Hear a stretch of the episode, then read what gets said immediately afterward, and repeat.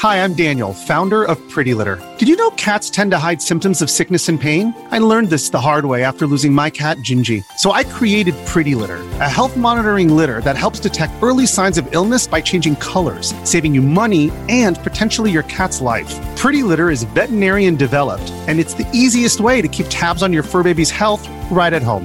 Go to prettylitter.com and use code SPOTIFY for 20% off your first order and a free cat toy. Terms and conditions apply. See site for details.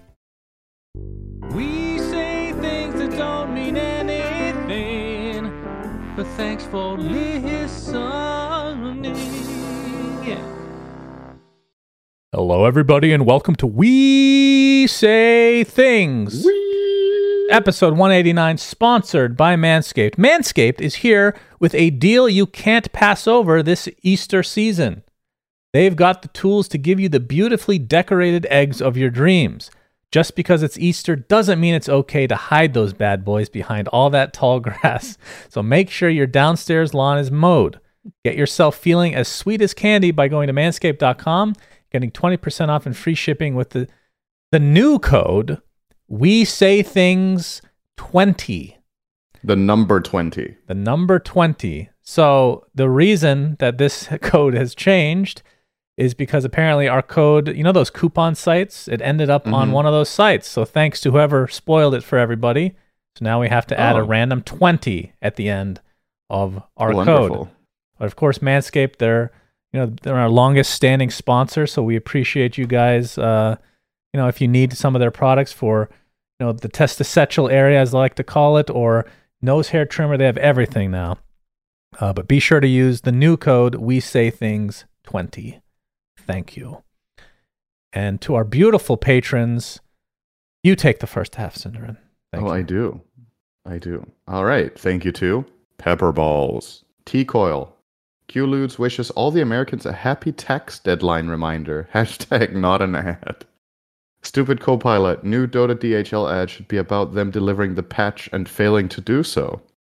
D2 Bowie, Servant of Morgoth. Yatoro does it again, Cinder, and he's been doing it for months now. A year, maybe. Yeah. Need more ads. Need more an ads for Counter Strike 2. An ad. Yes.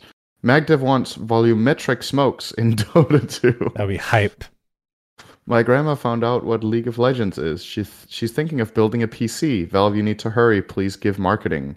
Disco Farm D. Bilingual people have a greater emotional range.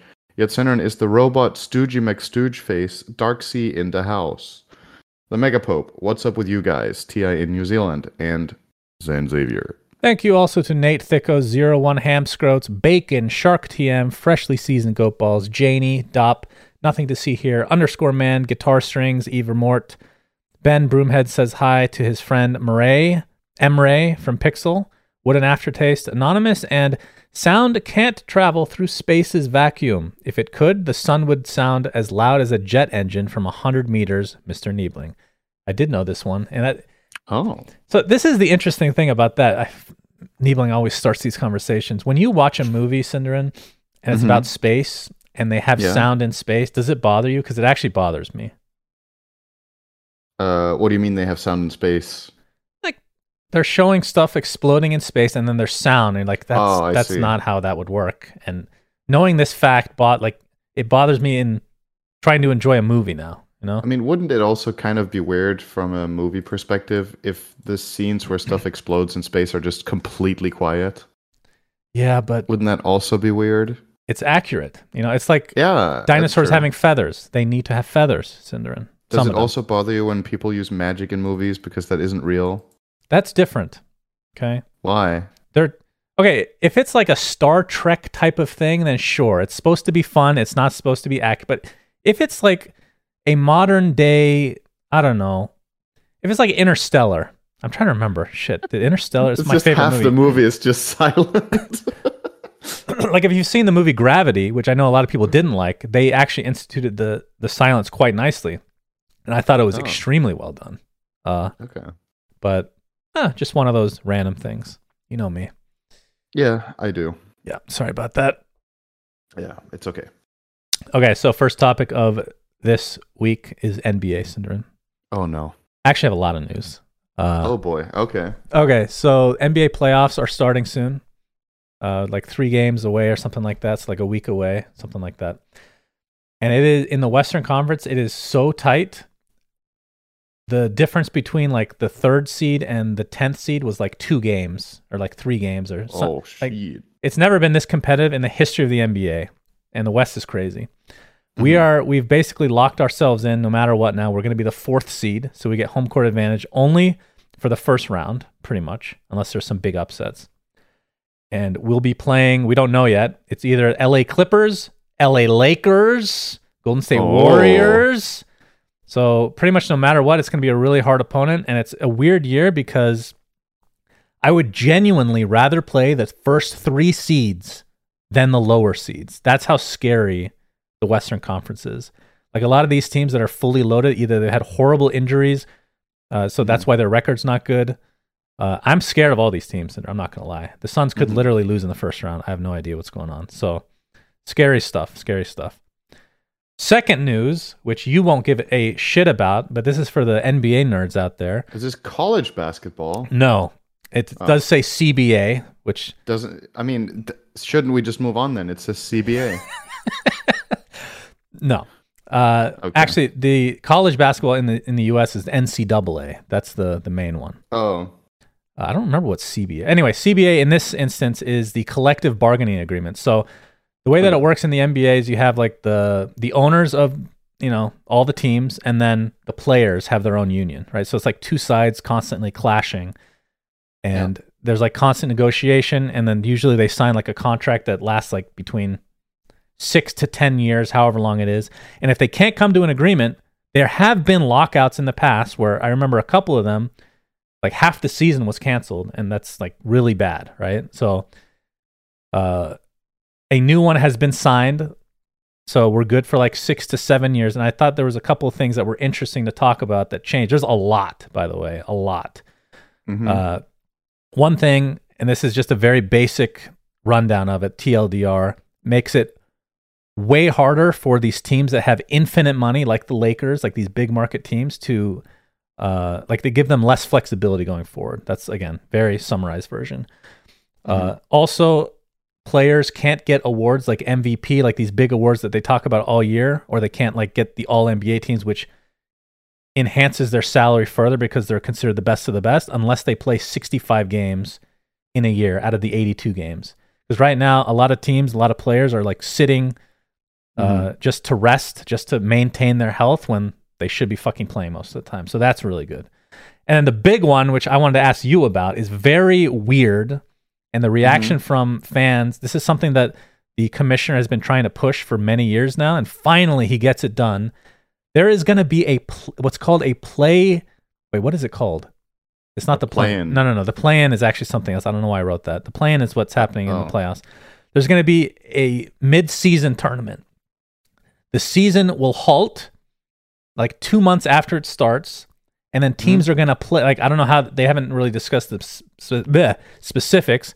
There's going to be like some r- tournament that is had or that takes place, Mhm. and basically the players just get money for it. It has nothing to do with the regular season.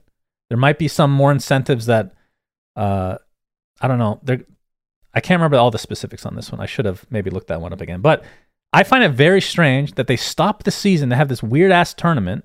Some teams will play 83 games in an entire year now. Some teams will play like 80. So now it's not Mhm. even the same amount of games being played. Not that you know anything about how the NBA works, but it's really weird. so- really weird. So you said you need to play 65 out of 82 games. How many games did you play now in the season? 82. So how do you add an extra tournament and maintain the same amount of games? So it takes away from your regular season games. Okay, so you respect. play less in the season. Depending on who's in the tournament. Again, I don't like a lot of the specifics have not even been I don't actually out. understand how this even works then. I Nobody thought there was a set amount of times you had to play other teams in the league. Yes, there has been. Yes. Yeah, but now with this tournament coming in, there's teams you have to play less times. Yes. Probably. So players So, are getting example, paid like let's half a million each or something to play in this tournament. So let's say you're playing one team once in the league, and then you play them once in the play-in tournament. Then you're only playing them one time during the regular league because you also played them in the play-in or not play-in, whatever you call it, mid-tournament, Right. I don't. mid-season thingy. I don't know. I don't know. How So that works. means effectively for the NBA part, you would be playing either at home or away once only, and then you would be playing home or away once only for the mid-season tournament, which just means you would have an inherent disadvantage in one of the two. and the that tournament might be held in neutral locations as well, so you won't even get like all your home court Okay. games. Like again, I don't understand. This Nobody at all. does. I don't get so it. all the fans are like, "What the fuck is this?" The main thing that we that everybody thinks is going on is they're just trying to make as much money as possible because, in theory, you're playing these Mhm. weird games in weird locations. That's kind of hype for those locations, um, but nobody really knows how it's going to work. It's extremely I- weird. I genuinely don't think it's about making money. I I don't think anyone would want to do Yeah, that with yeah, of course sports. And one thing I forgot to put be on another here reason we're missing here. before we move on, one last thing, Sinner, that I thought you might also find interesting that I forgot to put down. Players are Mm-hmm. allowed to smoke weed now, which I think is fine. In general, or during the mid-season tournament as they play.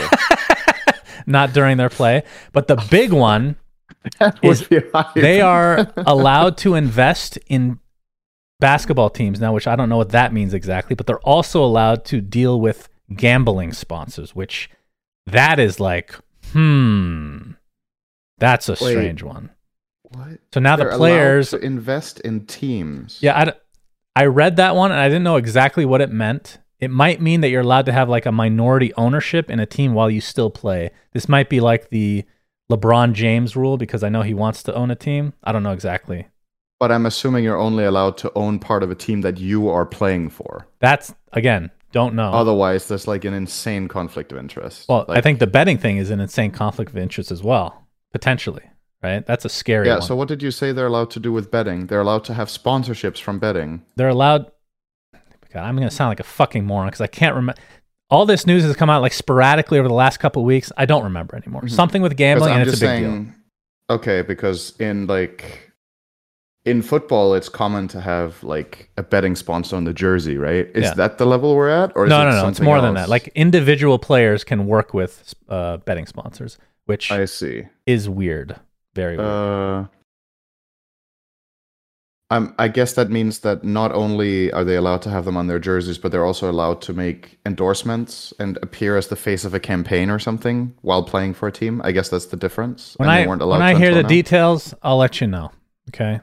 The NBA segment has gone on quite a while, so we will put that to bed. But thank you for listening Oh, to me. this this is the one of the most interesting NBA segments of all time because it's less about the basketball. Yeah, you like gambling, I see. Yeah.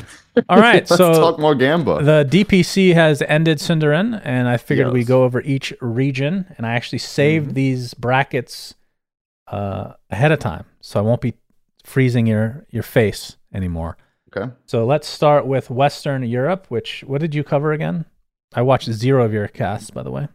Oh, thank you. Couldn't bear That's it. nice of you. Couldn't bear being I without you. covered Western Europe, China, and NA. Okay, so let's start with Western Europe. So Nigma and Monas Monaspa are Mhm. out. That was through a tiebreaker with Entity. So Entity stays in. Ooredoo just barely loses out. Uh, They were so they were so close. to getting top four to go to the major, My but instead TA two thousand. they will continue on in the Division One though. And then Team Yep. Liquid, Tundra, Gaimin, and OG take the top four, and we'll go to the major. Your thoughts? OG going to the major with a score of six eight in games. what a fucking competitive region. Yeah. It's insane. They get fourth place with three and four. And the way OG did it was really impressive because they had a terrible start. They were one and four, and then they won out. Hmm. Uh, and that might not sound like a lot because it's like, oh well, they end three and four, but they had to win that, and then they also had to win a tie, and that tie was against a really strong opponent in Ooredoo Thunders. So, yeah. Um, obviously happy for OG. A bit gutted for Ooredoo because primarily because of TA two thousand. I really like the guy. I played with him for a bit. I I feel like this guy has so much promise, but I think it took him some time primarily to get better at English because he wants to play for a Western team. Hmm. Um, and it seemed like he was getting his big break with his team. And I mean, it's still a really good result, right? They came from Div 2 and they almost made the major in their first season of Div 1, which almost no teams managed to accomplish. Most teams coming up from Div 2 just get relegated again, right? So good stuff. Um, yeah, can't say I'm too surprised about the top three, right? Liquid, uh, uh, Tundra, and Gaimin everybody expected these three teams to be in some capacity in the top 4 Mhm. Uh, and just another not great showing for Enigma. I uh, they're gonna go back now to Div two, where depending on how Div two goes now, Div two could literally have Enigma and Secret in season three, um, unless Secret managed to bounce back. Well, you don't think Secret's gonna get Div one? I mean, I think they should, but I'm saying it's not a given, right? Mm. So, um, Div two is getting more and more competitive. Like Div two is probably better than Div one NA. Well, maybe not. It is. It's close It though. It's close. It is. It's better. It's the actually quality on better. average is better. Well, on Yeah. average, but I think if you take like obviously the top teams are going to be better in NA. Yeah, the so- top two teams top of two. NA are going to be on better than all, if maybe not all, but definitely. Mo- ah, I think it's fair to say all. I don't know. it's Secret are a wild card, right? If they're really good, they would be better than TSM, for example. But Hmm. I would say Shopify Rebellion and TSM should be better than all of EU Div 2. But aside from that, Aside from that, yeah, I don't know. yeah. Uh, so just to give you guys an idea, Div 2 EU has Ivy, Into the Breach. They were in Div 1 last season. Secret were in Div 1 last season. Ancient Tribe, Old G, which has Ceb, Topson, Resolution, Kitrek, and no one. PuckChamp, which has a lot of the really strong Eastern European players. D2 Hustlers, which is an international mix. And Alliance. That's Div 2. yeah, and two crazy. teams from there get promoted. So there is not it's not given at all that any specific team makes it up to be honest Div two is going to be pretty crazy. yeah All right, moving on to okay, I got rid of that screen by accident. Uh, we'll be moving on to Eastern Europe, yep where the bottom two, so back going down to Div two, are Navi and Darkside, and then the teams that stay in Div one, Virtus Pro, One Move, and Hydra, and the three teams that are going to the major, Hellraisers, who were undefeated in terms of the series, Team Spirit, who only lost one series, and then Bet Boom, who went five and two. yeah and among the top three they just only lost to each other. So betboom lost to spirit and hellraisers and spirit lost to hellraisers. So a very clear tiering here among the top three. Um gonna be exciting to watch hellraisers at the major. They've been improving a lot right? Like we cast them um we cast their most recent improvement when they were looking really rough and then started Mhm. getting some momentum. And now um after bringing in Ramzes this seems to be a really strong team. So i'm curious to see how well they do in in berlin. Um yeah strong team for sure. It's uh Eastern Europe might have a little bit more to bring to the table this time around. It's generally Spirit that carries the torch. Like Betboom didn't look too hot last time, but any of these three teams can take it a series off of everyone in the world, in my opinion. So should be exciting. Um, yeah, that's pretty much Eastern Europe. All right, then moving on to China. Yep. The bottom two out into Div 2 now. Vici and Outsiders from China. Yeah, Outsiders from. China went zero and fourteen and were Outclassed. insanely outmatched. Yeah. And the story behind this team It was is- a sub team, right? So they got third in Div 2, um, which means they weren't promoted to Div 1. But then because of the ban wave among Chinese pro players, they actually got the slot. But the slot was taken by five different players than the ones that got third in Div 2. So this was a totally different team, Mm. and it was not a Div 1 team. Yeah. So, like, just flat out, they got crushed every game. I think their longest game was less than half an hour. The two Um, teams that stay are Aster Aries and YBB Gaming. And then the four teams that will go to the major, Team Aster went 4 and 3, IG also 4 and 3, PSG LGD 6 1, and Extreme Gaming 6 1. So some competition for sure towards the, Yep. I mean, I guess the top six really. I mean, I'm, Any big surprises I'm here? Yeah, I'm surprised Extreme won the whole thing. I thought it was going to be LGD or Aster, especially when you saw how it was going in the first few weeks, or I say few weeks, the first few series. Mm. Um, but Extreme really managed to figure things out and won some big series. Uh, and on top of that, other teams lost some series that helped them out, right? PSG LGD lost to IG uh, toward the end of the season, which is why ex- they didn't go 7 0. And then they got the tiebreaker that Extreme won. Um, so yeah, IG really unlocked themselves after a rough start. They just started winning a lot. and Aster started 4-0 and then lost six games in a row. Um, I think, or one of the series was 2-1, I think. But anyway, yeah, they um, I'm very hopeful for. Uh, I mean, I feel like I say this every time. I'm hopeful for China this major. It's been a while since they've had good results, Yeah, What do you mean it feels like you literally say this every time? Actually, is the thing. but I guess I'm running high on on copium for this region at international competitions until they do well. Yeah. But true. let's see. Um, Okay, SCA bottom two into Div two now. Geek Slate and Polaris, the three teams that stay where they are. Army Geniuses, Blacklist International, and Bleed Esports. And the top three going to the major. Team SMG went five and two. Execration five and two, and then Talon undefeated seven and zero. Although they did Yeah. split, uh, or they did have games taken off of three of their series. Any big surprises here? I mean, we talked about Blacklist already a few weeks ago. How mhm. this was kind of like one of those wild card teams that with very recognizable names, but they just, I mean, they stay Div 1. Maybe they just need a little bit more time, but I was expecting them to make a run for the top three at some point. Same. Um, yeah, what's the biggest surprise? I think halfway through the tournament, it really looked like Army Geniuses was going to take top three. Um, but Execration went on a heater, and Army Geniuses lost a couple, and then all of a sudden, that was enough for them to sneak in there.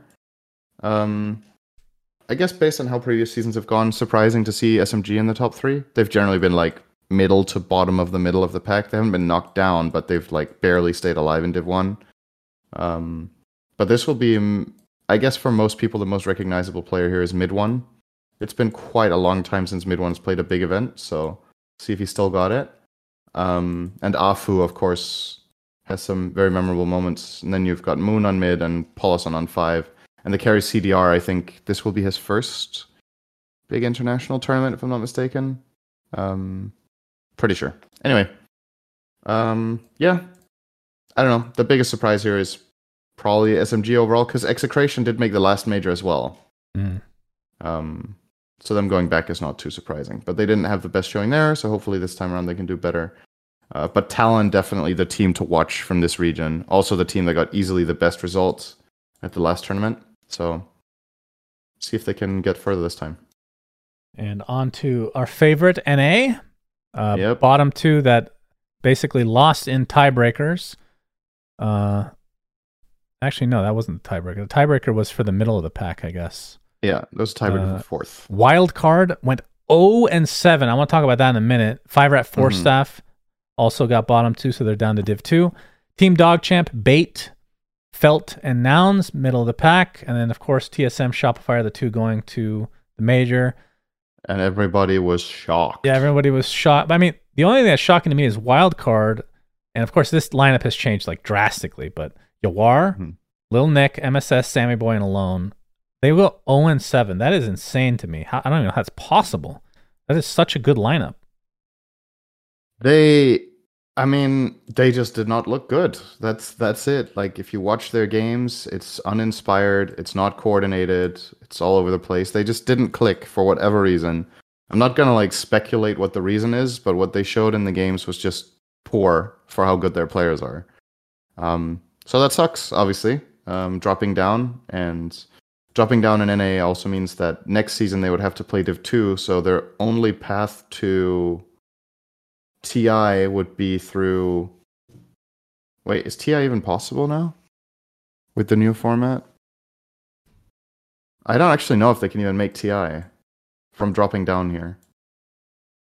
I guess they still can. Um, I think they still can. But yeah, oh, they can get to way, the, the third major, right? They can still do that. no, No? Because for the third major they're playing Div 2, Hmm. right? So they can't make Major 3 either.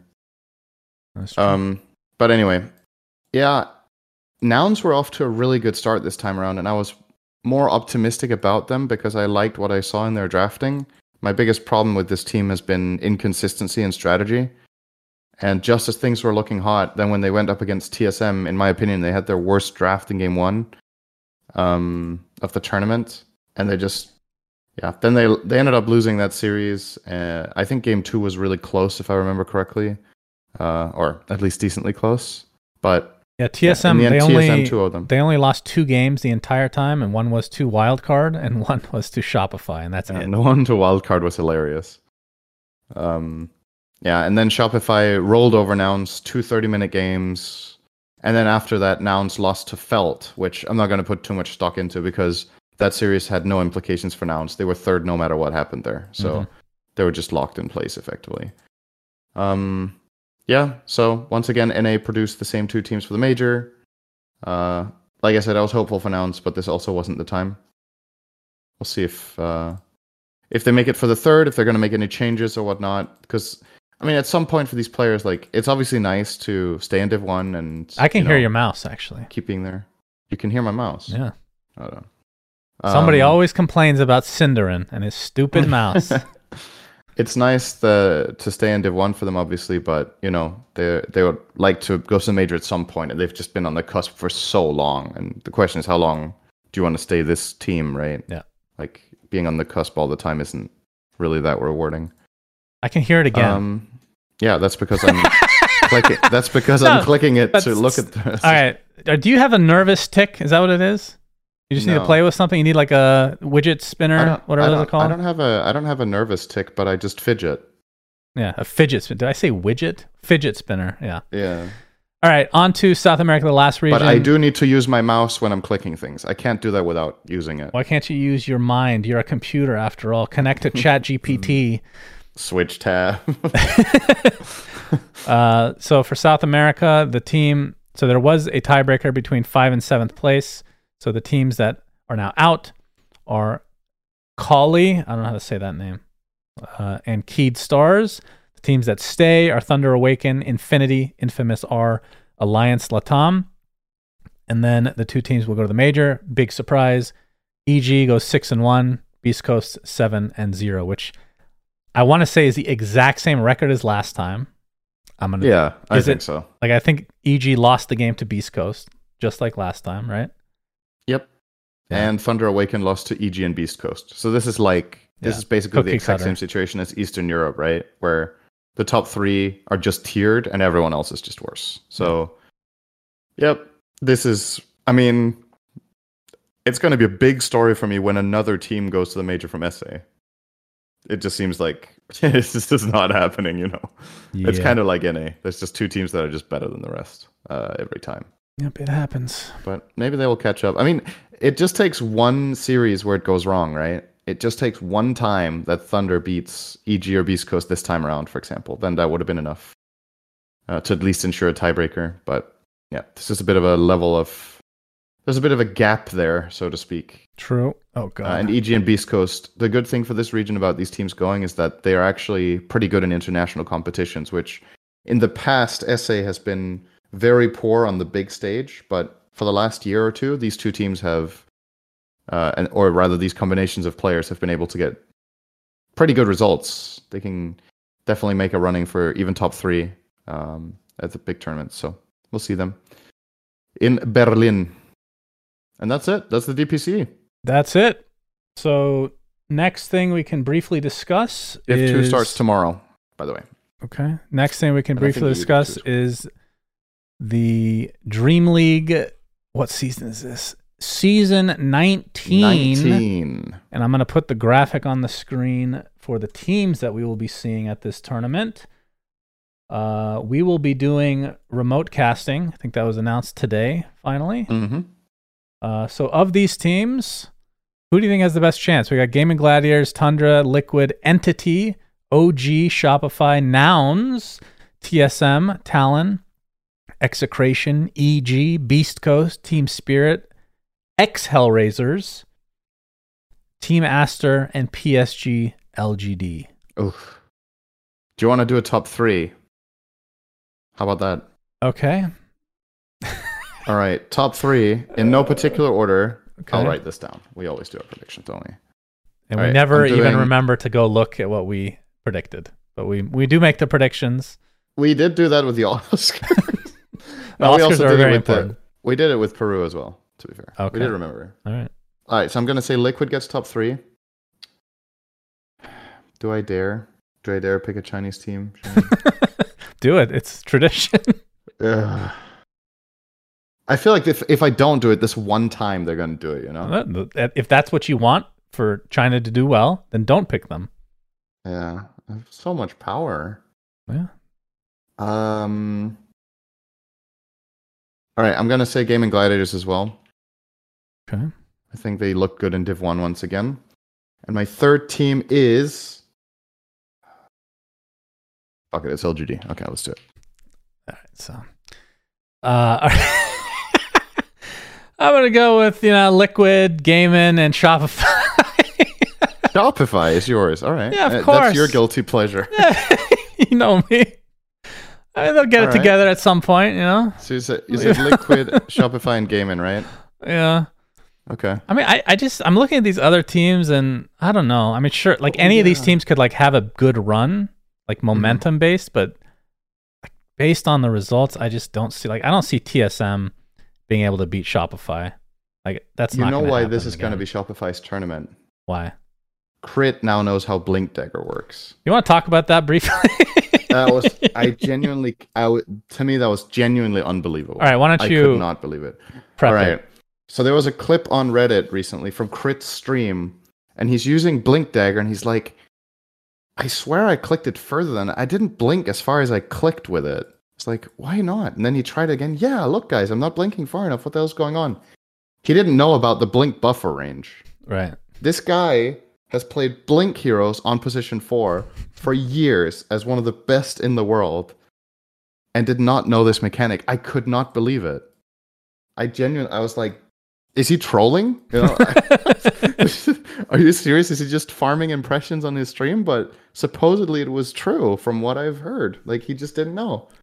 Um, imagine him now, man. Now he knows how his dagger Yeah. works on his So- tiny and shaker. so he's that one- 500 times. That one is obviously quite egregious, especially since it's 2023 now. But I, I'm going to defend Crit and Mhm. say this. Obviously, like doesn't take away from his skill at all. We all know he's one of the best players of all time. But yeah. like when I owned a team, this is when. So you know how there's people on Reddit and on Twitch chat and all that shit that defend pro players to the death Mhm. where if they like if casters criticize them just as an example they're like Mhm. well they obviously intended to do that but like to a fault they defend the pro players right Mhm. and I, I wouldn't say i was like that necessarily but i kept that in the back of my mind until i owned a team and i realized that pro player they're really mechanically god tier like they're absolute gods but there's actually a lot of mechanics they don't they don't get or they don't they never grew up with the same like you know gaming lifestyle that I did or whatever you know everybody Mhm. grows up in different environments. There's a lot of little things that they don't know. Like I would just randomly mention something and they would have no idea that that existed in Dota. That happened literally weekly. Like it's not like it was an isolated incident. And then the big story was like the w33haa one that we've talked about in the past at TI where one of our coaches showed him how to aggro mid in the middle of the tournament at TI6 and once that happened, he started owning every lane because he was getting dominated in every lane before that. And that's literally the biggest reason why we got second place at that TI. so There's there's me. big things and small things. Like there's so, so many crazy. mechanics in Dota, it's literally impossible. So that's why I don't personally get I mean, obviously I have no shame anymore, but when we make a mistake about something that we don't know or something that used to be the case back in the day, it is literally impossible to remember everything at this stage. There are so Yeah. many mechanics that have very special like a lot of things are not uh, not only are they not set in stone, but they don't have the same interactions with other things in the game because it's seemingly random at times. And Mhm. things change so much over the course of what we've been playing, what, 15 plus years or whatever, that Yeah. obviously mistakes are going to be made. And pro players do this shit all the time as well. So I'm sure there's plenty of other pro players that I'm not saying they didn't know that one because that one, obviously, a lot of people know, but uh, it just goes So to show I that pro players don't know every mechanic for sure.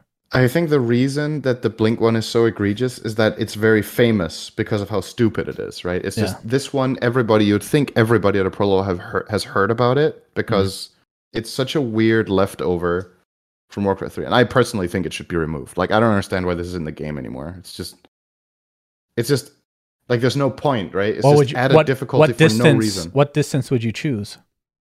You should just have its max distance then. The max distance.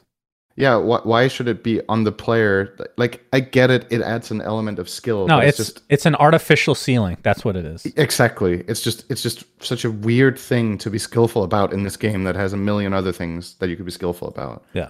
Like, I think other mechanics like creep aggro, for example, that you mentioned, falls in a different category because that's not about perfectly gauging on your screen whatever 1200 1250 range or whatever it is is but it's about you know playing yeah it, it's different I, I think you know what i mean about it but Yeah. yeah the fact that he didn't know this was kind of mind-boggling to me I mean, that It- whole argument you just if you didn't made- know that i would be like Well, yeah, sure. I mean, that argument you're making about like the artificial ceiling and why that's needed, like I feel that way.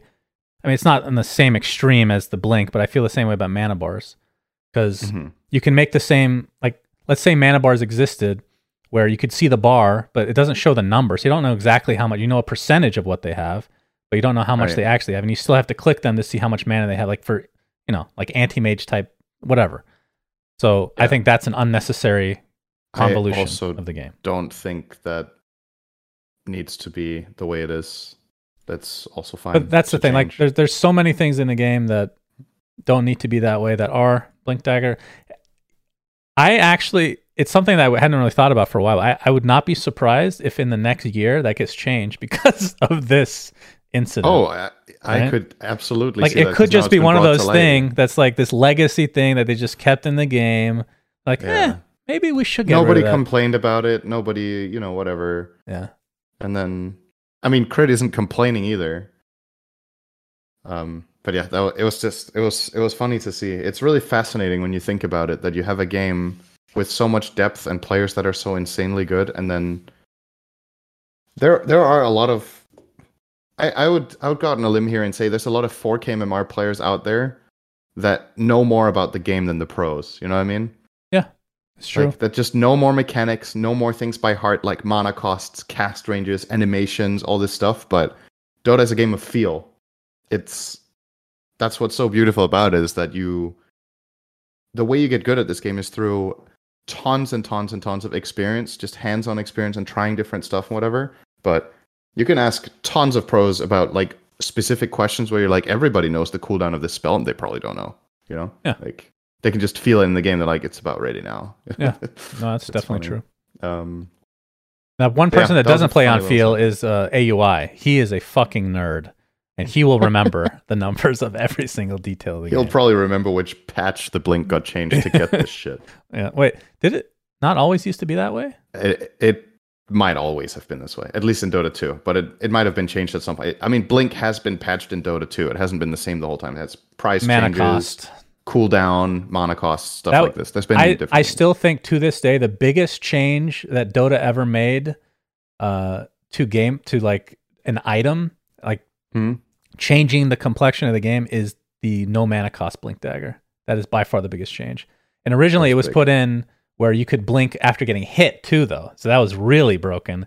Then they got rid of that part, and now it's like the coolest item in the game for sure. That's Yeah. one of the best changes ever made, easily. One of the one of the most celebrated patches in Dota 1 was 648B, I think. That was the one where Virtus Pro with Vigoss was one of the godly teams of Europe. It was them and MYM. Um, and the meta there was to play Silencer and Blink heroes with stun. So it was Mhm. like Sand King, Sven, um, Wraith King at the time, Skeleton King, I guess, was played because you could just blink after taking damage. These blink stunners were blinking in and out, and one of the counters was silencer because then you couldn't cast your stuns. Uh, Warlock was played as well. But that 75 mana cost, I believe that's what it was, felt so like that, I bad. think, yeah. So bad. And when that was taken off, man, what a change. Okay, anyway. If you're an athlete, you know the greatest motivator of all is the fear of letting your teammates down. After all, a team is only as good as its weakest link. So you owe it to those wearing the same jersey as you to be your best every time you step on the field. That's why there's no vape in team. When you vape, you can expose your lungs to toxic chemicals that can damage your lungs. If you're a step behind, the team's a step behind. Brought to you by The Real Cost and the FDA. Another day is here, and you're ready for it. What to wear? Check. Breakfast, lunch, and dinner? Check. Planning for what's next and how to save for it? That's where Bank of America can help. For your financial to-dos, Bank of America has experts ready to help get you closer to your goals. Get started at one of our local financial centers or 24-7 in our mobile banking app. Find a location near you at bankofamerica.com slash talk to us. What would you like the power to do? Mobile banking requires downloading the app and is only available for select devices. Message and data rates may apply. Bank of America and a member FDIC. Uh, all right, last topic of Dota specifically, and this is something you're more familiar than me because apparently I've just been off of Reddit. Uh, I'll let you take it, Syndereen. Yeah, so this is a really big story that came out in the last 24 hours. I'm going to try to paraphrase it. I'm not going to go into all the details because there's a lot going on and it's still unconfirmed, a lot of it. But basically, if you go on Reddit right now, it's all over the front page. Um, it's about organized, uh, organized match fixing and yeah, well, organized match match fixing predominantly in Eastern Europe, with like to the level of somebody who is called Anton organizing, co- convincing players to do this or that in return for money, right? And just betting on matches, even organizing their own league so that they could just in-house set up everything. Um, now, this isn't fully confirmed, but the way this has been. So, first of all, the guy who made the video is Morph Designer, who is one of the most well regarded uh, content creators in in Eastern Europe. He's always been making really good content, and he's been spending a lot of time and energy on this. He's had someone investigated for him, supposedly. Um, so they've worked together on trying to uncover this scandal, basically. Hmm. And some of the evidence in here is pretty damning. Like some of it is more or less I would say it's unconfirmed, but some of it is so close to confirmable that I would just say that is true. And then there's some of the things that are maybe less, uh, less con, less how to say less um, concrete. Nah, I don't know if that's the right word, but like not not fully certain, like where the evidence isn't as overwhelming, but where it's speculation more more so, but speculation that could very well be true. Let's put it that way. Mm. Uh, but yeah, it's there's a shitload of stuff. If you're interested in it, I recommend you just go and watch and read it yourself. There's a video on Reddit right now. Uh, it's called. It translates to effectively the King of Three Two Two. Um, we can. I don't know if you want to put a link in the description of the video. We can do that. Um, I'll I'll send you the link for people that want to watch this. And my my take on this in general is obviously, I mean,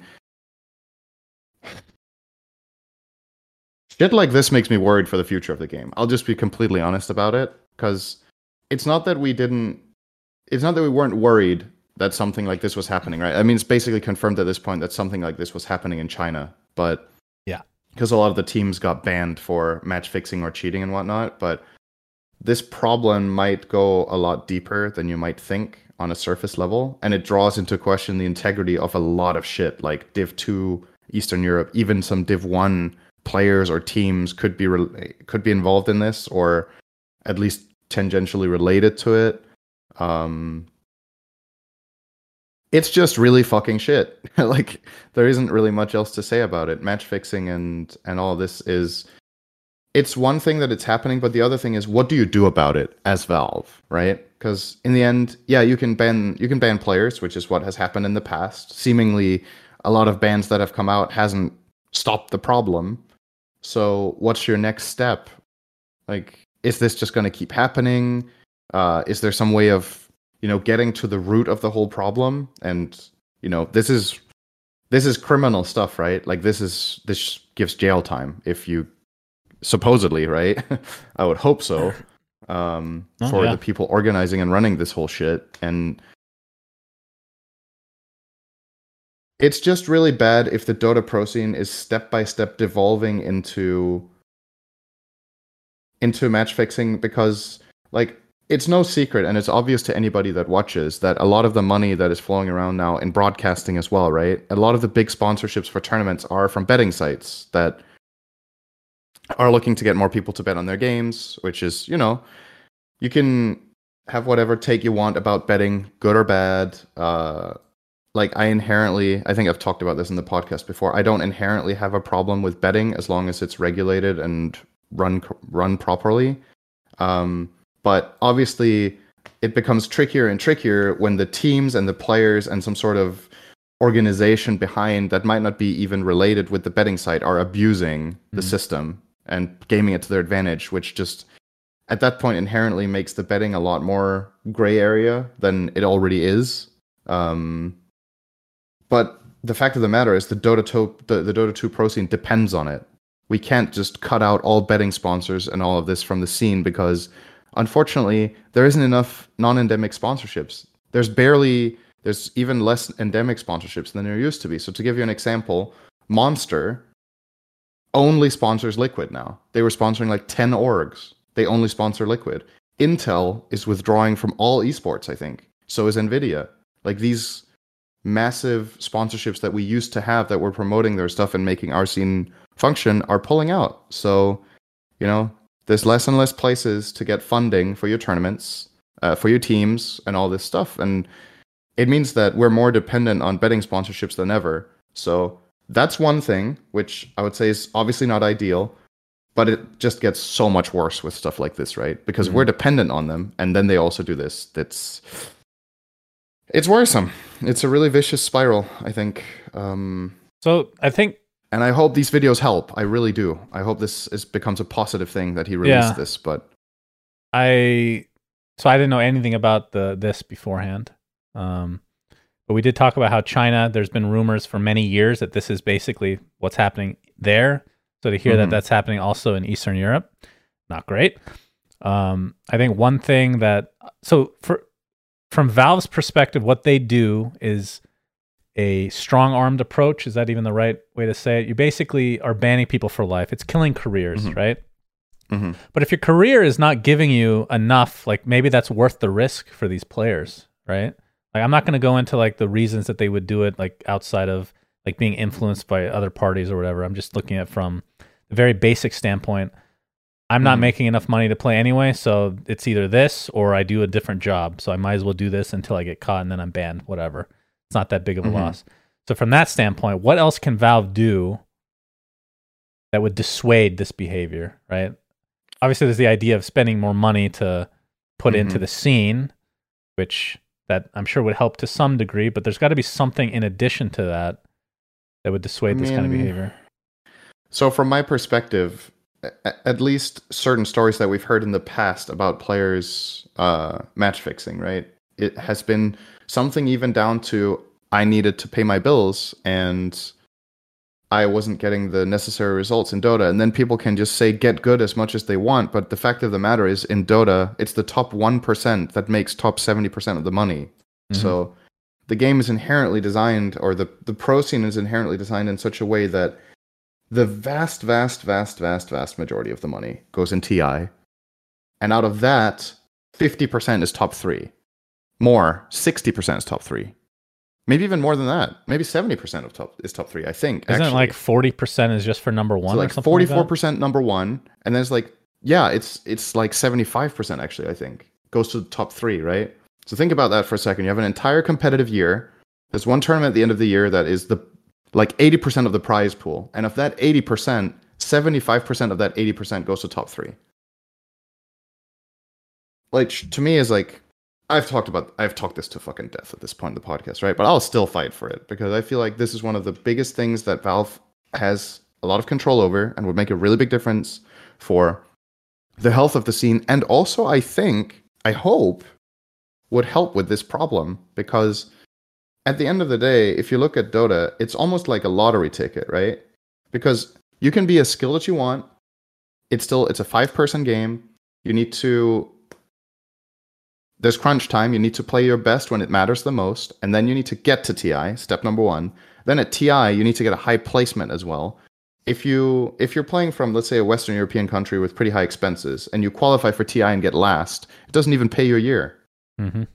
You're in the top 16, top 18 teams in the world in an exceptionally competitive field. But with sponsors pulling out, with all of this stuff, orgs are not putting as much money into player salaries, into activation, all this stuff as they were in the past because it's like these two things are symbiotic, right? Like the way the way teams invest or the way orgs invest into the game depends on the exposure and what they get in return with how tournaments are structured, with how prize pool is structured. And if you're an org, let's say you're an org and you're like, hmm, we have a budget. We have we want to spend we want to get into a new game, and our budget for this new game this year is a million dollars. Who's going to pick Dota? That's a You're really good only- point. You're getting a return on investment if your team does well at TI, and in basically every other situation, you lose. Mhm.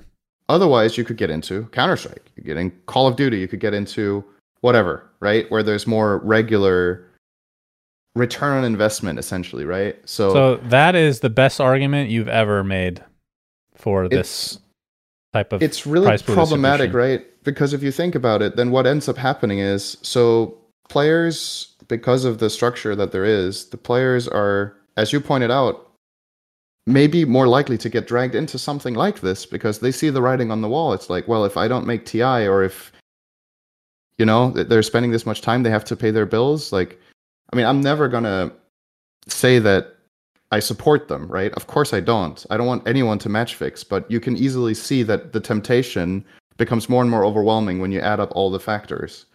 And you could definitely combat some of the factors by restructuring the fiscal year for the game. If if the entire year was flatter and TI was still the biggest tournament, then you have way more quote unquote chances at the lottery, right? Because there's instead of one tournament that's 80% of the prize pool, what if TI was 35 or 40, which is still massively the biggest tournament? But then throughout the year, you're going to maybe qualify to some stuff, maybe get a third place here or there. You're going to get into a division, you're going to get into a tournament, like whatever it is, where you make, especially if you're from Eastern Europe, you don't even need that good placements because the cost of living is way lower, right? It's so- it's basically a trickle down effect. And yes. I mean, you basically sum it up, but I want to just hammer it in because that is the best point I've ever heard. We've talked that been talking about this for how many years now, and I don't know if you brought up that exact scenario of what what the trickle down effect would be, but it's actually perfect because the the orgs and the sponsors will become more involved if teams don't rely on one tournament. Yes. And then from that, players will get more money. All of that comes down to a redistribution of the money to start with. Yep. And I, so I will say this though, I don't think that fixes everything with match fixing. I think that does certainly help, and it makes the scene healthier. There's no question in my mind that that's the case. But on top of all that, I wonder what Valve can even do from a legal standpoint, like to go after people that do this because it's in different countries. I'm sure on some level they just don't. I don't say they don't give a shit, but it's it's a lot of hassle. So I can't even blame Mhm. them for not wanting to do that. But that might be necessary to find like some third party that will help facilitate that to some degree. Because I think Yeah. that's the third step is getting legal and like fucking some people up basically financially to Yeah. dissuade this even more. Because ending their career apparently isn't enough, which is crazy. Yeah, I mean, the the other thing is, let's say you're banned from Valve events, right? There's still other tournaments running, and these players. That even means that the the true, like the quote unquote ultimate punishment that we had in the past, isn't actually killing these players' careers entirely. Because if they can still play in other tournaments and match fix in those, then they can make a living off it, right? Well, what Then it's not just your- It's like these. It's not like the ESL stuff No, because so, they wouldn't accept like, them. I don't think. So Just like so the bet boom it- tournaments and that shit.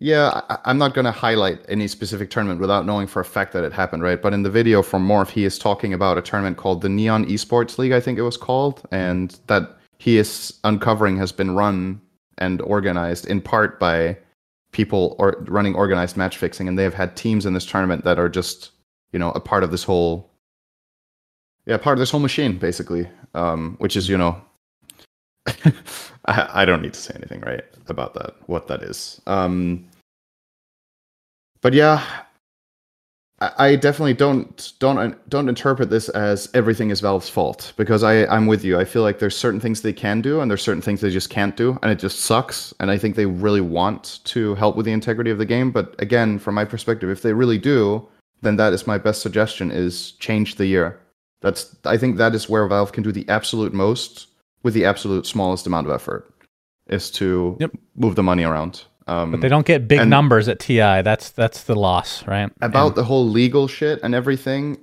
I know nothing about how that, what they can do, how it would concretely work, what they would even, how they would even start. So I'm not gonna like go with it, come with a take on that because I genuinely don't know what they should do there. But I do know that we don't even need a small TI, right? So obviously TI 10 was like 40 million in prize pool, and the last one was about 25. Um, if you took even let's just operate under the assumption that TI doesn't get bigger again. Let's just say it's 25, and you took 10 million out of that or 15. TI would still easily be the biggest tournament, and now all this other money being spread throughout the year makes Division One suddenly a livable wage in the U.S. in Western Europe. It makes. Uh, But you don't make headlines the majors, anymore. That's the problem. The majors are worth two million dollars instead of five hundred k. So if you're one of these players that finally gets to a major, you can start playing the bottom eight teams. Like you're not paying bottom eight at the majors even because the majors are worth half a mil, and you want the top placements to be meaningful. And within the scope of only having a half a million dollars for the major, I kind of get the reasoning that they don't pay bottom eight. It's from my perspective, it just sucks, right? Like if the major had three times, four times, five times the prize pool, you would definitely be paying downwards because then you could still have big top placements that truly, you know, matter to the ones that have a great run without completely sacrificing the bottom. Um, and it's just it's a, it's kind of a leftover from TI, right? The first couple of TIs had no prize money for bottom eight, which looking back now for me is also kind of ridiculous. Uh, but the early TIs also didn't have as Kind much of of like a prize, the uh, the right? blink dagger range legacy. yeah. Legacy indeed. Yeah. Um, so yeah, I I don't know. I really hope well that this yeah. I, I hope. I mean, we're beating the dead horse at this point, but I think that was the best job you've done explaining it. Even though I mean, took you enough times, you know, a hundred times talking about it. Fine. I've gone through a lot of reiterations. It has to get better at some point. Yeah, for sure. Okay, let's do one more topic before we bid everybody adieu. Uh, Ability Arena. Ooh. We've come out with our biggest update ever, Syndereen. We had our tournament today. Mhm. Uh, Sing Sing won. Congratulations, Sing Sing. He Nice. beat Monkeys job, Forever in a tiebreaker that we made up at the last second to make sure that Oh, Monkeys didn't win again. What was what was the tiebreaker? Uh, just whoever had the highest placement in the final game. Uh, the final game actually ended with Sing Sing beating Purge, uh, and Purge had to leave halfway through the game and still got second place. So we were watching Sing Sing beat an AFK player for the last ten minutes of the game. I'm sure monkeys love that tiebreaker rule. And he was very That's happy about wonderful. that. I Uh, love that we go from competitive integrity straight over to this. It's fine. It's fine. No big deal. Uh, all right. So Uh, the uh, the update is enormous. I'm gonna actually share my screen here. Uh, there we go. So it is only season 5.5, but it's like I said, it's the biggest update we've ever come out. It's called the Pantheon update. So we've introduced items in a way. So I'm gonna Mhm. explain exactly how it works. Um, and actually Jenkins did a better job of explaining it to me. So, or explaining it today. So essentially, think of Gabe Newell himself is in the middle of the map, mhm. and every eight rounds he calls forth a champion. Well, maybe I shouldn't use that word. Calls forth a hero from each player. Okay, so each player chooses one hero to be a part of this Pantheon trial in the middle of the map okay. and they spawn in order of HP, current HP. So the first person in the lobby, whoever's winning, will spawn first. Whoever's last will spawn last, and they spawn in a circle. Okay, Okay. and they start just free for alling, just beat the shit out of each other, and then based on who wins and the order of that, you pick items for your heroes. Okay. And there are different effects that occur with each trial. And at the beginning of the game, if you look at the top bar, it'll actually show you icons that explain what those trials are going to be, which I can go Mhm. over briefly. So, uh, this is just a screenshot of what the Pantheon like. You're picking your hero to go to the trial. Uh, and then once you're done, the I guess I can zoom in a bit here. You have an item pool, and each person's selecting one, so you just choose them in order. So you're just watching what people pick. So obviously, if you're if you're the first place guy and you get last, then or you die first, then you're getting the last pick essentially of the items. right. And since there's three trials in the game, the items get progressively better. So they go from like B tier to A tier to S tier. Uh, and this is what the item UI looks like now. So you have a little bench for the the Very item nice. that you can drag onto. It's kind of like Underlords, drag it onto the hero icon itself. Uh, so the way that we've kind of separated the trials, uh, there are four types of trials, and within them, there's a bunch of different effects. Okay, try not to make this Mhm. too complicated.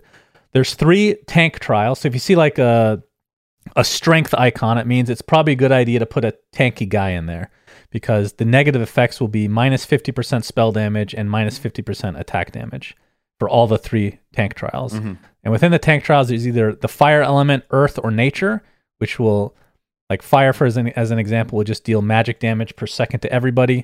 So you want a tanky guy. Earth trial will, you know, based on how much armor you have, that's how much damage you're doing in an AoE, uh, etc. I'm not going to go through every single one. Then This there's is a really good idea. I really like this.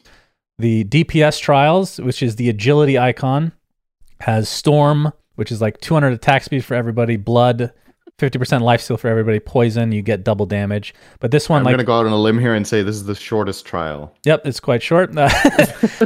you get minus 50% spell damage and minus 50% regen slash healing other than life steal. So basically incentivizes you to use like your carry, but you don't have to. You can still do well without them, but it just amplifies them. And then spell casting has their own three as well with ethereal, arcane, and ice. And then we added, of course, four Joker trials. uh, just then, as, as an example, Joker trial one, your unit spells are replaced with four random abilities from your other hero. So you want to pick your most useless hero, which I think is funny. Mhm. Uh, the second one is all your abilities temporarily are upgraded to Gaben. Trial three, your units have 10,000 cast range and 10,000 attack range. And four, you just combine two other random trials together. So, like I said, the top bar, you can see when the game starts which ones are going to happen. So you can kind of plan ahead. Uh, we've also come out with some new cosmetics. We actually made a very big change because we're trying to make, we've talked about this before, trying to make more money because we're not doing super hot in that department. Mhm. Uh, other than like, you know, the whole God unlocking experience, we want to make cosmetics kind of stand out. So we come out with a new bundle uh, that comes with a new boxing themed arena, which you can see here. It's very, it's blue with like the red, white, and blue. Uh, what are those called? The sides of the arena, the ropes. Uh, ropes. I, think? guess it's ropes, but and then you have so. creeps on the Isn't side. that why that- you say you're the, the On the saying ropes? that you're on the ropes is from boxing, right? Yeah, I, I bet there's a specific name for it too. But anyway, Okay. there's creeps on the side that actually cheer you on, which you can see in this GIF here. And we also added a new click effect, which is a boxing glove, and you're punching the ground, and it makes a very satisfying noise. And this is where the big change happened that we th- we thought it would be cool. So your click effects can now be seen by everybody in the game. So if you go to somebody's board and you click the shit out of the board, they will see you doing that. They won't hear the effect, but they'll see it. So we So everybody can just click on the same board and there's like yes. eight mice. So there. when you're doing the Pantheon round in the middle, you're gonna, you know, everybody's can That's click great. and see that shit. So we, we hope that this will be a cosmetic that people will like. We also added a spawn effect. Uh, so we added a default, very basic, like blinking spawn effect when all the heroes spawn for each battle. And then this one, it's called Darkness, is the one that you Mhm. can get in the store. It's like a little. How would you describe this, Cinder? Because I really have trouble. It's like a almost like a Night Stalker effect. I feel like like a bluish, hazy, yeah, purple. black, black, blue, like kind of fog beam Yeah. that spawns when that teleports your hero into battle, basically. Yep. So those are the big cosmetics that we added. We also added nine abilities. Uh, Fro- I'm not going to go through every single part of the abilities, but frost arrows they have built-in hypothermia. So this is you know something for your carry that you know gives you a little bit of damage, but is more so for anti-healing, which I think is going to be important. You used to have frost arrows, right? And then you took it out, yes, and then you brought it back. Yeah, okay. Uh, Guardian Angel is now in the game. The Gaben is a percent chance when getting attacked to cast a Hammer of Purity on the attacker. This has obviously been put in mostly for the anti physical meta or the physical meta in general. Hmm Living Armor, probably the most boring spell that Jenkins really fought to put in the game. Uh, I won't even talk about that one. Very boring, but it's good. Overgrowth, we needed like a BKB piercing kind of AoE ult, so Overgrowth was great. And the Gaben will cast 10 radial nature's grasp. Do looks they hilarious. stack in damage? I don't know, but it it it looks cool. I can tell you that much. That's the most important part. Pierce the veil. So we wanted to put a Muerta ability in the game, and we chose the ult, and we had to actually nerf the damage because it was really good. Mm. Uh, the Gaben gives you Gunslinger, so technically two of her abilities are in the game now. Yep. Uh, this one's very strong. Primal Roar, we had to up the damage because it was a little bit lackluster, but again, we wanted another counter to like Rolling Thunder for BKB piercing. Um, the Didn't you also have this spell in the game No. at one point? this one. No, this is the first time. Okay. Yeah. The Gaben, the secondary targets that usually are pushed away, they also will get stunned. So could be a whiff or it could like win you the round. My personal mm-hmm. favorite ability that we added is rebound.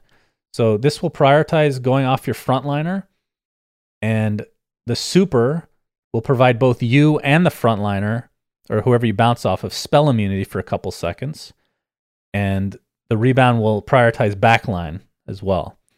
And hmm. then the Gaben, when you land, uh, you dispose level four dispose in an AOE around you. It's really cool. I like this ability a lot. Uh, and then Shadow Wave was added, which gives bad juju for the Gaben, so a little minus armor slash like low cooldown heal. And Spirit Siphon really strong, as you would imagine, gives percentage based damage at the super, and the Shard for the Gaben. Uh, and then obviously, I the one thing I didn't mention is all the or most of the items that were part of skills have now been replaced. So I'm not gonna even show the change log. There's a shit ton of spells that were changed uh, as a result of that. So that's gonna be a So huge, you've like separated them so that the items are now the ones you get from the pantheon, and then the Yeah. spells just have another effect. Yeah. Okay. There's still a couple items here and there that we're fine with keeping in that respect, but for the most part, we got rid of most of them. And then we also redesigned the god pick screen, so you can actually type a god like in Dota, where you filter oh, them that's out. nice. and we added a uh, a bonus rewards incentive thing where I'm not sure you can see in the screenshot, but some of the icon or some of the god avatars have like a little icon next to them, and if you pick that god, which it prioritizes gods that you don't pick very often, uh, you get bonuses. So, for example, you could get 50% more gold for playing that god, 50% XP extra for playing that god, or 50% more MMR for playing the And god. And then I'm assuming the MMR is both plus and minus. Correct. It's Yeah, a risk. So it's literally a one and a half double down. That's right. Right. Uh, I like and- this. This is something. Uh, this whole bonus rewards thing. This is the kind of thing that I think Dota needs more of. By the way. Uh, You think so, huh? Yeah. I think that would ruin. Uh, I mean, technically, that's in the game from the battle pass, right? Because you have those cave Yeah, cavern so- crawls or whatever. All right, so just to clarify, it's not the specific things you guys have. I don't think if you pick Dazzle this game, you should get 50% more gold. Okay, don't worry. No, We're not going there. But um, so right now, the way Dota works, there's no there's no incentive to play daily unless you have Dota Plus, right? Hmm. With Dota Plus, you get shards for first daily win or whatever, and you have your guild quests. Um, but I think I definitely think Valve could improve in Dota, give you more reasons to play, and give you more reasons to be less toxic. So, um, I think Dota's structure in terms of like rewards is very stick based and not that carrot. To be honest, because like, what if you started getting rewards in the game in some sort of implementation? I don't know exactly which one it should be, but Well, you're. what if you, what if you got rewards for getting reported less yeah. or- the- that 10,000 number. What's that called again? behavior score? Yeah.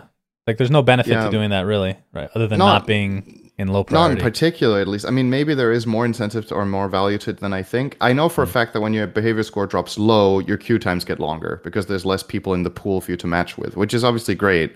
But that's again, that's just pure stick, right? It's like you are a bad actor, therefore you get worse games and more more queue time. But what if you're a good actor? What do you get except not punished? You don't like.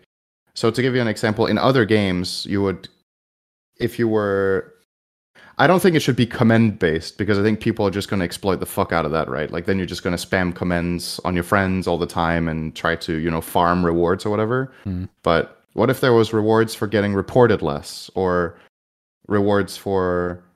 It could be tied to behavior score in some capacity, or to uh, not getting voice muted. You know, for being a good actor in voice chat, because clearly, you know, they're voice muting people that are bad actors in communication. So you could again, there, there could be that kind of rewards for just being a good actor, and then there could be daily rewards for playing, which you know most games have some sort of implementation of that because they recognize that getting people to play every day is really good for the game because it makes a bigger player pool. It makes people more invested in the game which in turn probably makes them spend more money on it right? I feel like dota doesn't do that nearly as much as it could. It's only really dota plus and that's already a paid feature. So that's already for the people that are invested in Syndereen. right? You're not bringing in the people that aren't. Games in beta, bro. Okay. yeah anyway this just reminded me of that when i saw this. I was like yeah you guys are giving people a reason to play. You're giving people a reason to try something else and to We're trying and cool experience more of the game. Yes it's great. I think this kind of thing is Also- really good. this one has game implications, kind of. It's a small incentive, but if you random a god now, you get a free reroll for the shop in the game. oh. So little incentive to try new things, basically. yep. And then the final thing, Syndereen, I emailed Gabe Newell, and I'm Mhm. like, "Hey, I'd really like it if you could, or the community would like it if you could lend your voice to us for a couple voice lines in Ability Arena because, you know, the lore is based on you. the The spells are literally called Gabens, and I explained the whole process to him and what that was like, and this is what he sent. Welcome to Ability Arena. I don't know if you could hear that, Syndereen. Oh, you can Huh? see the uh, all my ASMR here, so apologies. I don't know if you have the stream off of mute, but basically, I, I just played it myself so Gabe Newell uh, sent asked for two voice lines. The first one is "Welcome to Ability Arena," and the second one is for every Pantheon round, where he says, "Uh, shit, what is it? Let the Pantheon round begin." And he did like eight takes of each, and we're using them. so it's a random Nice. line that you get at the beginning of the game That's or during the Pantheon round. And it, I think that's really fucking cool. So thank you to Gabe Newell. Uh, I posted this online, and people are like, "Is this AI generated?" we're living we're living in a time where you can't even trust. Like, first of all, I would Yeah, never risk posting Gabe Newell's voice like that without his permission. Uh, but yeah, that was with his permission. So very happy. you know you know what you also should have asked now that you got in touch Uh, you should have asked him to do the sexy gaben sound in his voice ooh, yeah. oh gaben Yeah, I didn't want to didn't want to push it too far. Uh, so I I actually emailed him, and he was trying to set it up with like his assistant, and like I can I'm just in the email chain. He's like, yeah, let's do this. Uh, let's do it today at 7 p.m. Three days later, which we're getting close to the update, I'm like, do I message him again? Like it's so awkward because he's doing me a favor, but the update's about to come out. So I bit the bullet and I emailed him saying, you know, if you can't get Mm-hmm. to it, that's fine. I feel so awkward doing that shit, man. I hate it. Like I know I come off as like not having any shame, which is true in like for certain things, but for Mm-hmm. some reason, like getting people to do stuff like that, it's very cringy. Like I cringe myself out asking, but happy that I did it because uh, it turned out well. So, yep, that is uh, the big juicy update for Ability Arena, and hopefully you guys will like it. It's pretty cool, if I do say so myself. Okay, that will do it for this week's episode, Cinder, and thank you for joining us this week. will it didn't you want to talk about the cs thing Oh, we could. I mean, we're at an hour twelve minutes, so I figured you want to. Okay, we, we can do that. One more Wait, topic. What? You have a problem? um when you're on twitter yes. is your home button in the top left the one that's usually a house or a bird Doge.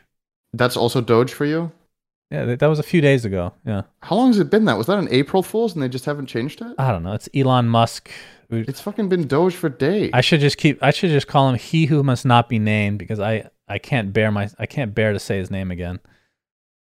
Uh, is that what you want to talk about? The Doge? I no you're i really just noticed really No. taken aback by it. No, I have no, to say. I just I start I just clicked Twitter and then it was the Doge loading icon and the Doge home button. I was like, why is this still there? anyway, All right. Anyway, so Counter Strike 2, Syndereen. Uh, there's some announcements. So the Paris Major, which I don't. When is that? Is that soon? Or is that in a couple months? Can you look that up? Uh, I don't know when the next CS major is. All right. So there's one more Counter Strike Go Major. It's going to be in Paris. I can't remember when it is. Mm-hmm. And then that's the last one ever for CSGO. And then they've already somehow announced the first Counter Strike 2 major, which is in Copenhagen, Syndereen, March Yes. 17th to 31st at the Royal Arena. That's in a year. They're announcing this a year in advance. Can you fucking imagine if that was a thing in Dota? Holy Different shit. teams. That's insane. But that's actually quite Imagine a long if they time. announced TI 12 at TI 11. so May 8th, apparently, according to our chat, is when the next Okay. Paris Major. The So Paris majors. that's like 10 months with no Counter Strike big tournaments. Drought. I mean, there's going to be other stuff then, surely. Third party tournaments, yeah. Yeah, you But would imagine. will it be in CS2 or in CSGO? I would imagine That's a good CS2, but When is it CS2 comes out? there's no date.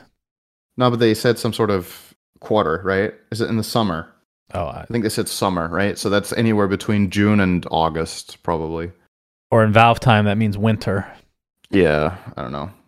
But yeah, this is obviously amazing. How I'm far is this from you, out of curiosity? Uh, And have you been to this hours arena? by train or 40 minutes by flight. You've been to the arena, the Royal Arena? Uh, I don't think so. No, I don't think I've been there. I would ask you what it's Um, usually used for, but I know you wouldn't have an answer. Um, I mean, concerts. This is also not the first CS event in Royal Arena. I think they've been there before, right? I don't know. I think so. I think there's been Blast in there already, if I'm not mistaken. I'm pretty sure that's been there. Um, but anyway, super happy. Obviously, it's not like I'm patriotic or anything, but it's just good for Denmark to get more esport events of this magnitude. And I guess part of me is hoping that the more successful events of this kind we have, the bigger chance that a Dota major would be there, which would obviously be super cool because Mm. As much as I've worked tons of different Dota events, I've never really had my real life friends attend. And it was a big bummer that the Stockholm major was cancelled because, or Stockholm TI was moved to Bucharest. Are you saying I'm not a real life friend, Syndereen? Is that what you're trying to say? Yeah, pretty much. No, so a lot of my a lot of my friends from like high school uh, and yeah, even further back would have potentially attended the the Stockholm TI. Right? They were planning and they were getting excited for it, and then it got cancelled and moved to Bucharest with no crowd, and then obviously that fell through. So that was a chance for my friends to participate and see what it's like because they haven't been to any of these big events. Mhm. Um, and I see Crit responding to the major tweet as well, saying Dota in Copenhagen, please. You know, like it would be really cool if we could get a Dota event. I'd like uh, one a in Arizona as well, Syndereen. You know, if you get one in Copenhagen, I get one in Phoenix. Yeah, I'll take you to my Thai, my favorite Thai place and Vietnamese place. I'm down. And burger There's place. probably a little bit of a difference in terms of like player base in those two areas, but We could go to LA I- as well. I- it's not that far. I, I, I say that, but Is that even true? like Denmark, actually, it's not. Denmark doesn't have a lot of Dota. what's It's the more like- population of Copenhagen versus Phoenix? I would actually be interested in know. I don't. uh, there might be more people playing Dota in Arizona, is what you're claiming. No, no, no, no. I'm just saying, just general population. you, you might be right though. I have no idea. Uh, Co- Copenhagen's population 600k. Okay, definitely. I think we're three million. Phoenix population one point six two five million. Right, half of that, whatever. Close Uh, enough. but yeah, it, it was more from the perspective of obviously like NA already has had Arizona seven decent- million. Yeah, NA has had a decent share of of Dota tournaments, right? And obviously, TI has been in NA many times. Um, Dude, that's it. I'm sorry. and rumor has it they will have it again this year. I'm sorry to interrupt. I, I can't get over the fact that a state, Arizona, 7.2 million population. Mhm. Denmark, 5.8 million. A state has more. That is. Yeah, So when we make these jokes that, you know, Americans don't know geography, the country, you guys don't know the states, that's actually valid. Like a state is a fucking country, pretty much. yeah. It's insane. Anyway, I mean, it make it makes sense as an American that you would know the states pretty well because of you know how influential it is within your like sphere, so to speak. But for Europeans, the U.S. is first of all, obviously, aside from being far away, most people that go to the U.S. for like tourism reasons is like specific there's like some states that probably have like I don't know, a huge percentage of the tourism goes to like three states probably, right? Yeah. Um, so like a lot of the other states just aren't that well known because Europeans don't interact with them at all. Um, but yeah, I guess it's the same for you. Yeah, Denmark is a pretty small country. There's a lot of good things to be said about that, though. Yeah, I can imagine. For sure. Um, yeah. So yeah, I've been playing. Well, that's cool. I've been That's cool. playing not Counter Strike sorry. 2. I think I talked about it last time, right? Mm-hmm. You know. Uh, I've stopped playing because it's Dust 2 only. I'm Mhm. sick of Dust 2. But certain things of the game do feel really good. Like the the hit registry is incredible. It feels better than 128 tick, but the movement feels pretty trash right now. And Do you we'll feel see. like overall, with the bit that you've played, let's say in its current form, you ported all the maps over. Which game would you play right now? CS2? over what? Like over CSGO? Yeah. Okay, so you think CS2 is better already? Well, that's the thing is like n- normal matchmaking in CS:GO is 64 tick. hmm That's a low bar to set. But you're And most people that are like all you care about. that's the biggest Or- thing. Yeah. Okay. But competitively they play E ESEA, they play, you know, Mm-hmm. FACEIT whatever, it's 128 tick. So that's I'm not going to pay for that shit cuz I don't take it seriously anymore, right? hmm So hit registry feels better than 64 tick. The movement does not. So it's Okay. still better overall, but I hope that they are able to fix stuff like that. But Got it. Should be interesting to see. I think we'll be talking more about Counter Strike in the future, Syndereen. I'm ready to Whirly. ready to make it my uh, second game, Mm-hmm. so to speak. Until gonna go uh, into CS:GO. Are we going to go into CS2 casting, Shannon? Do you think we can compete? you're too far behind, so we'll go Neon can, Prime instead. um, I know some of the things. That's good enough, right? Yeah, you know what the guns are called? M- most of them, at least the important ones. Yeah, that's good. That's all you I need to know what the maps are called. I know what some of the callouts are called. even I don't know some of the callouts because when I played, we would make our own callout names and I would make like a little mini map thing and we put the like literally every spot that's a corner in a specific like every map would have one called monkey and then horse and then hippo. Those are not of course, it was fucking animal based. those are I mean that's easy to remember. And one of them, it was hilarious. It was an inferno. We didn't even we called the area horse and then literally 2 months went by and we were in the map like doing smokes and I start hearing a neighing sound. I'm like there's literally a horse sound in the horse spot. We didn't even know that and we called it horse. Just unbelievable. You know, it's just meant to be. And of course it's not called horse. It's called spindle, which now is now called tombstone or some shit because it's not a spindle anymore. Anyway, that brings us to the end of the episode. Thank you for joining us, ladies and gentlemen. Uh, we appreciate it. It was a good convo center. It's been two weeks. It felt like too long, you know? yeah, it's been long, and I just came home last night. Yeah, it must Aren't be real jet honored that I woke up for you? so jet lagged from taking that like three hour flight. My goodness. I mean, okay. To be honest, though, I Enough was on three different schedules while I was there. I did NA, EU, and China. So my, I I went to I went to cast on three hours of sleep a couple of times or panel because I was moving around my schedule so much. why did you agree to that? That's rule number one. Know your worth, Syndereen. Rule number one: just say no and sleep. Yeah, I. That's good. I mean, that's part of mental health. Nah, so so in all fairness, it's like obviously part of it is on the scheduling of swapping regions, but I'm not gonna like be like, oh, PGL just overworked me or whatever. Like the amount of work that I had to do, I think was very reasonable and honestly, largely part of the reason I didn't sleep as much as I could was myself. World of Warcraft? Like if if I would have planned it better, World I of Warcraft. Just not say it. really. No, it wasn't any Really? particular thing except my own Oh, day rhythm and my okay. own desired state. I'm sorry to keep this going. World of Warcraft. That reminded me of something. I'll make this very Oh. quick. Played Diablo Okay. 4. oh, you played it. I played it for 20 minutes and then uninstalled. All right. it was when it was free and Nikki was playing it. I'm like, you know, it's free. Let me just let me just, you know, it's been so many years since I tried a true RPG like this.